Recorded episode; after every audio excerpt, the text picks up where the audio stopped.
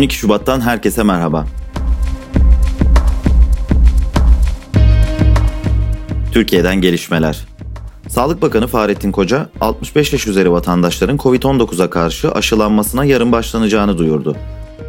65 yaş üzeri vatandaşların 60 yaş üzeri eşlerinin de aşı olabileceklerini belirtelim. Cumhurbaşkanı Erdoğan da COVID-19 aşısının ikinci dozunu yaptırdı.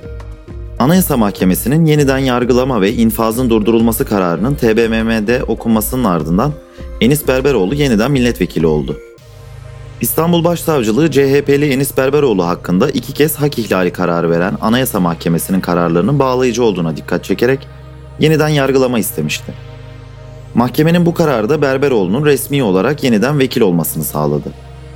ABD Dışişleri Bakanlığı hakkında mahkumiyet kararı bulunmamasına rağmen 3 yıldan uzun süredir tutuklu bulunan iş insanı Osman Kavala'nın derhal serbest bırakılması için Ankara'ya çağrıda bulundu. Boğaziçi Dayanışması isimli Twitter hesabından attığı tweetler nedeniyle tutuklanan Beyza Buldağ'ın tutukluluğuna yapılan itiraz reddedildi.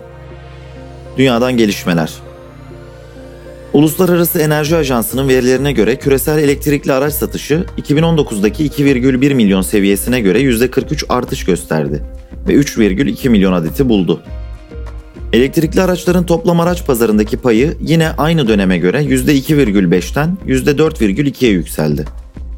Financial Times'ın haberine göre Seattle merkezli teknoloji devi Microsoft 51 milyar dolar karşılığında fotoğraf paylaşma uygulaması Pinterest'i satın almak için nabız yokluyor.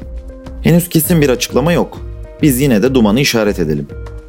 Bir Fransa Ekonomi Bakanlığı yetkilisi sektörün iki büyük oyuncusu Güney Kore merkezli Samsung ve Tayvan merkezli TSMC'nin projeye dahil olabileceğini ancak henüz ortada bir karar olmadığını açıkladı. Bloomberg'un haberine göre Avrupa Birliği ABD ve Asya'ya bağımlılığını azaltmak adına kıta Avrupa'sına bir yarı iletken fabrikası kurmak istiyor. ABD Purdue Üniversitesi'nde yapılan bir araştırmada 4 domuza ekrandaki imleci kontrol edebilme yetisi kazandırıldı. Domuzların imleci joystick yardımıyla yönettiklerini belirtelim. Nomus'ta gelişmeleri dinlediniz.